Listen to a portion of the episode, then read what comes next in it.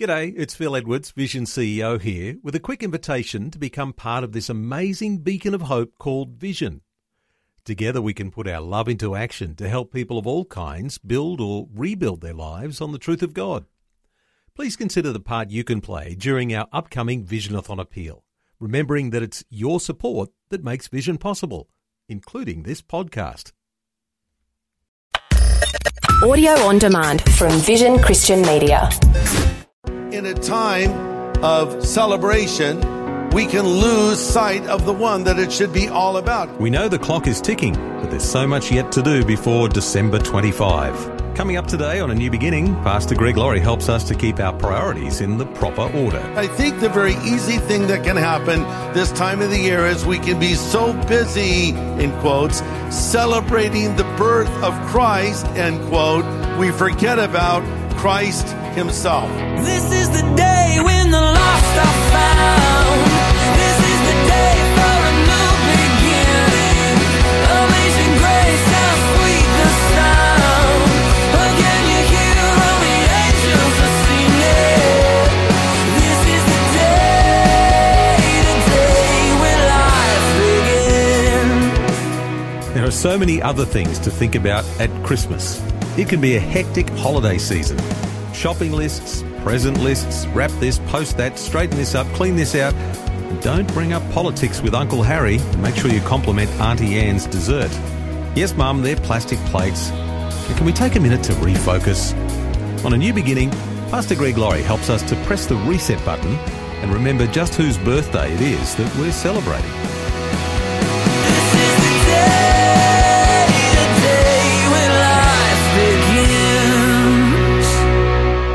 How many of you like to go Christmas shopping? You raise your hand if you like it. How many of you don't like to go Christmas? Okay, so I actually read that there a study that was done by a British psychologist that found that Christmas shopping is hazardous for men's health due, due to an elevating effect on blood pressure.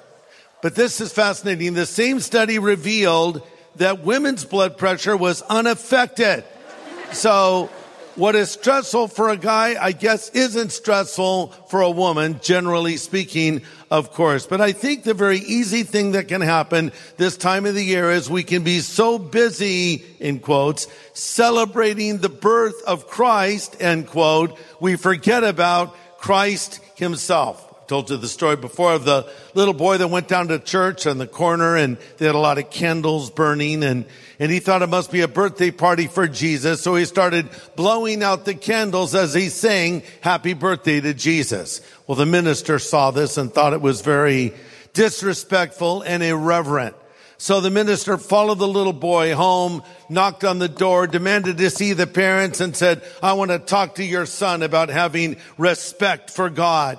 So the little boy was called downstairs and he sat down and the minister said, I have a question for you, son. Where is God? The little boy's eyes got as big as saucers. He didn't know what to say. Again, the minister said, son, I asked you a question. Where is God? The little boy ran up the stairs and his mom went up after him and said, honey, what's wrong? He says, mom, they lost God at that church and they think I took him. And I, I can't think of a time when it's easier to lose God than in this time. And of course, it seems like every year there's some new thing where people are pushing back against a nativity scene on public property. I actually heard about a principal that banned anyone in his school from bringing candy canes to school because he thought they were religious. And I thought, I have never thought of any religious symbolism for a candy cane. No, he said, they're in the shape of a J for Jesus. Wow. Now I want to go eat a bunch of candy canes, right? Christmas trees are called holiday trees. Instead of saying Merry Christmas, we say uh, Happy Holidays. But you know, there's a little bit of pushback because I read recently that a majority of Americans would rather we say Merry Christmas. 68% of Americans prefer Merry Christmas to Happy Holidays. When someone says Happy Holidays to me, I'd say thank you. Merry Christmas to you. Maybe we should up our game a little bit and say, hey, you know what? Merry birth of the Lord Jesus Christ and Savior Day. You know, let's get the focus where it ought to be. But, uh, you know, as you look around at all of the specials on television and a lot of the songs that are sung there, there's no mention of Jesus. I honestly think many people know more about the story that Dickens told, A Christmas Carol, than they know about the story of Mary and Joseph and the baby Jesus. They know more about Scrooge and Tiny Tim and Rudolph the Red-Nosed Reindeer and Frosty the Snowman and of course the Grinch that stole Christmas. They know these stories well, but how many of them know the actual story of the birth of Christ? So yes, it is possible in this season to lose God. Now, if we're really technical, you can't lose God. We know where God is, but we can lose sight of God. But God never loses sight of us, even when we sometimes lose sight of Him. He's constantly thinking about you. Did you know that? God spends a lot of time thinking about you. And the great blessing that the priest would ask on the people of Israel in Numbers 624, you know it probably already. The Lord bless you. The Lord keep you. The Lord make his face shine upon you and be gracious to you. The Lord lift up his countenance upon you and give you peace. Beautifully said. But do we even know what that actually means when we read the Lord lift up his countenance upon you? That means lift up his face or literally to look to see and to pay full attention. You know, we don't pay full attention to each other as much as we used to. And you know why, don't you? Because of cell phones. Uh, it's amazing to me. I was in a restaurant the other day with my wife and I said, look around. Every table, people were sitting there looking at their cell phones. You go outside, someone's walking the dog, looking at the cell phone. The dog is looking at a cell phone. Its own little cell phone. What? Probably watching cat videos. I don't know. Cats, I don't know what they're doing, you know. They're smart. They're probably not doing it. But the point is, people don't even communicate anymore. I read recently that millennials would rather text than personally communicate with people. And we have a generation of people now that are not understanding social cues, how to communicate with someone how to make eye contact with someone, how to sort of nod an affirmation as someone is speaking in processed materials. We just have that blank look on our face or better yet looking at our phone. Well, that's not God. God's the opposite of that. When you're talking, God is listening. God is taking in every word. He's interested. That's what it means to lift up his countenance upon you. And that's really the essential message of Christmas, Emmanuel, which is God with us. So we don't lose God, but we can lose sight of God.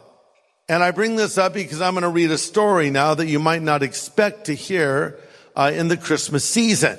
You might expect me to preach on the birth of Jesus or the wise men or some other aspect of the greatest story ever told. But I'm going to talk about a story that happened a little bit after the birth of Jesus. In fact, a number of years after. The story we're going to read is of a 12 year old Jesus. Uh, who goes with Mary and Joseph to Jerusalem and they're in the temple and somehow with all the busyness of what they were doing, they lost Jesus and came back home again, not knowing where he was. That reminds me of the little boy who was praying and he concluded by saying, Lord, thank you for sending your only forgotten son now, he meant to say only begotten son, but for some, he can become the only forgotten son. And so this is a story that just shows us how in a time of celebration, in a time that could be described as a religious occasion, uh, we can lose sight of the one that it should be all about because Mary and Joseph were in Jerusalem for Passover. So this was a great time of festivity and family and gathering and worship and, and they lost sight of the 12 year old Jesus. And it also gives us a little window into a period of time in the life of our Lord when he was but a boy. So let's read it together. I'm in Luke chapter 2. I'm going to read verses 41 to 52 and I'm reading from the New Living Translation. Every year, Jesus' parents went to Jerusalem for the Passover festival.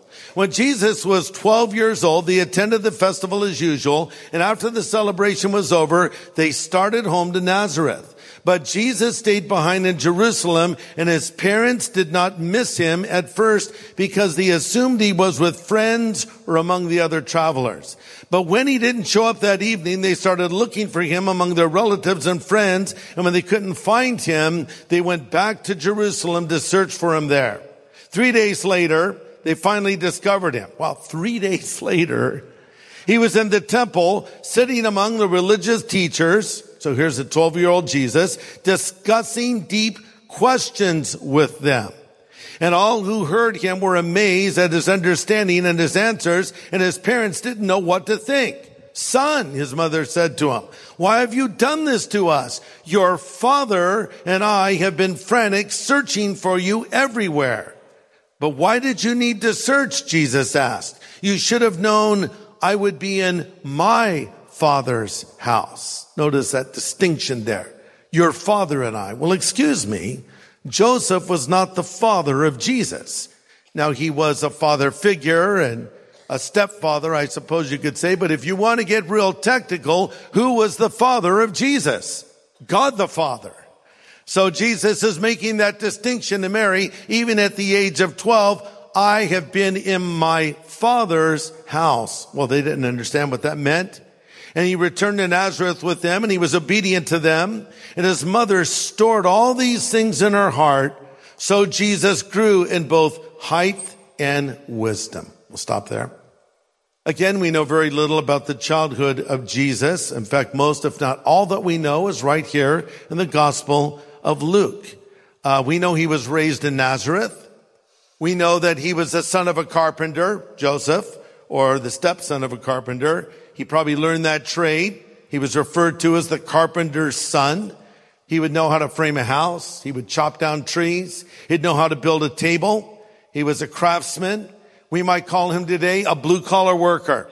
But he was also schooled in the scripture. He observed the law and he went to temple. But what set Jesus apart from everybody else was he did not have the handicap of original sin. Jesus of Nazareth was fully man, but at the same time, he was fully God. He was not man becoming God. That's impossible. He was God walking among us as a man. The Bible says he was in the form of sinful flesh. Though he was in a flesh and blood body, he had no sin nature whatsoever. So he did not grow as we grow from maybe sinfulness to obedience. He just went from faith to faith, from grace to grace, from strength to strength, and he grew up physically, mentally, and spiritually. Uh, verse 52, Luke says, Jesus grew in height and wisdom, and he was loved by God and by all who knew him. Now, Jesus had a human mind, but here's what's amazing.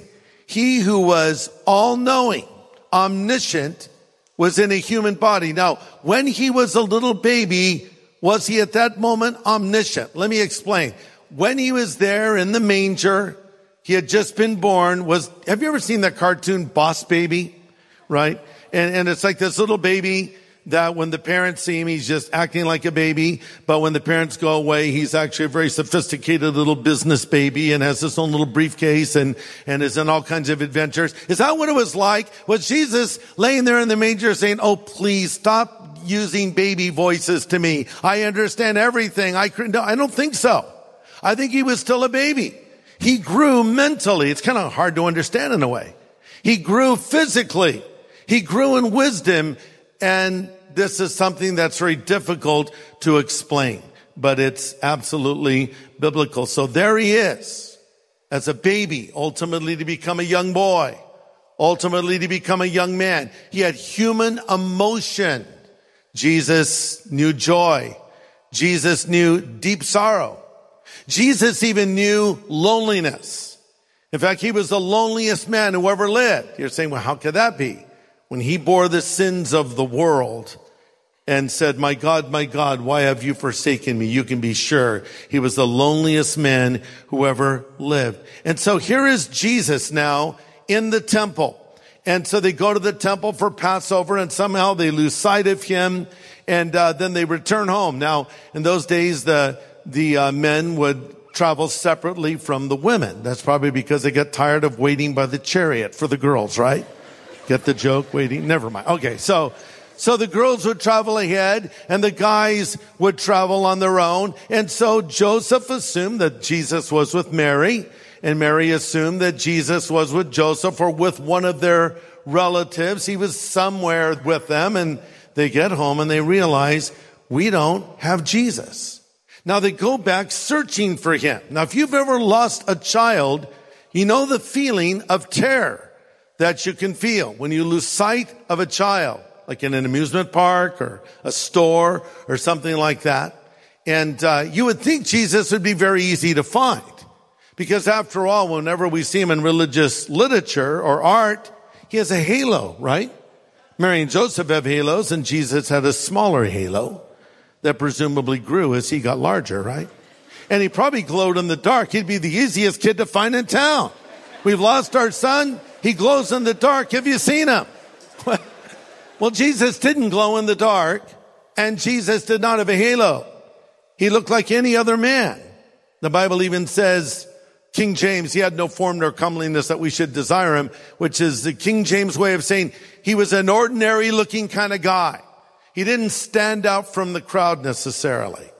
And so here is Jesus now in the temple. They finally find him and he's reasoning with the leaders there. Now this is what I want to bring up. They traveled a whole day before they missed him. They had breakfast, lunch, and dinner, and never once saw his face. They had not lost their love for him, nor had they lost their faith, but they had lost him literally. And guess what? The same thing can happen to us, can't it? You can go a whole morning, afternoon, and well into the evening without a single thought about God, a single thought about Jesus a single moment given over to prayer or opening the scripture. It's just not really a part of your day to day routine. And if someone were to ask you why, you'd say, well, I, am I'm, I'm very busy. I have so many things going on. But isn't it amazing how suddenly our schedule miraculously opens up when we have a crisis? And suddenly we're calling our Christian friends and we're saying, pray for me. Uh, I have a problem. And it's so wonderful that God does not treat us as we often treat him, right? Because, you know, if you blow a person off and you don't respond to their text and you never call them and you never have communication with them, and then one day you reach out and ask them for a favor, you might not get a response from that friend. They might think, well, I'll treat you like you treated me. I'm so glad God is not that way. And we go to the Lord and say, you know what? I haven't really heard from you for a while. I'm kind of busy and I have things to do. But no, he's not that way at all. He always longs for fellowship with us. After Adam sinned in the garden, he heard the voice of the Lord there in the cool of the day when he would normally meet with God as the sun was setting. And the Lord's calling out, Adam, where are you? Why was God doing that? Because God enjoyed his time with Adam. He knew what had happened. He knew Adam had sinned, but he was longing for that fellowship. So God longs for that with you as well.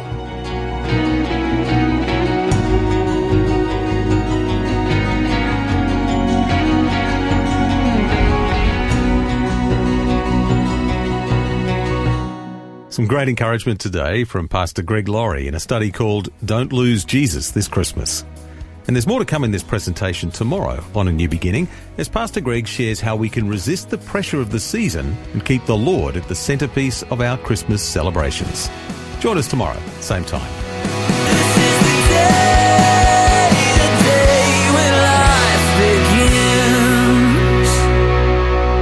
Now, for a copy of today's full message, get in touch with Vision Christian Store.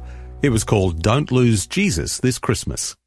Just go to visionstore.org.au or call 1 800 00 50 11.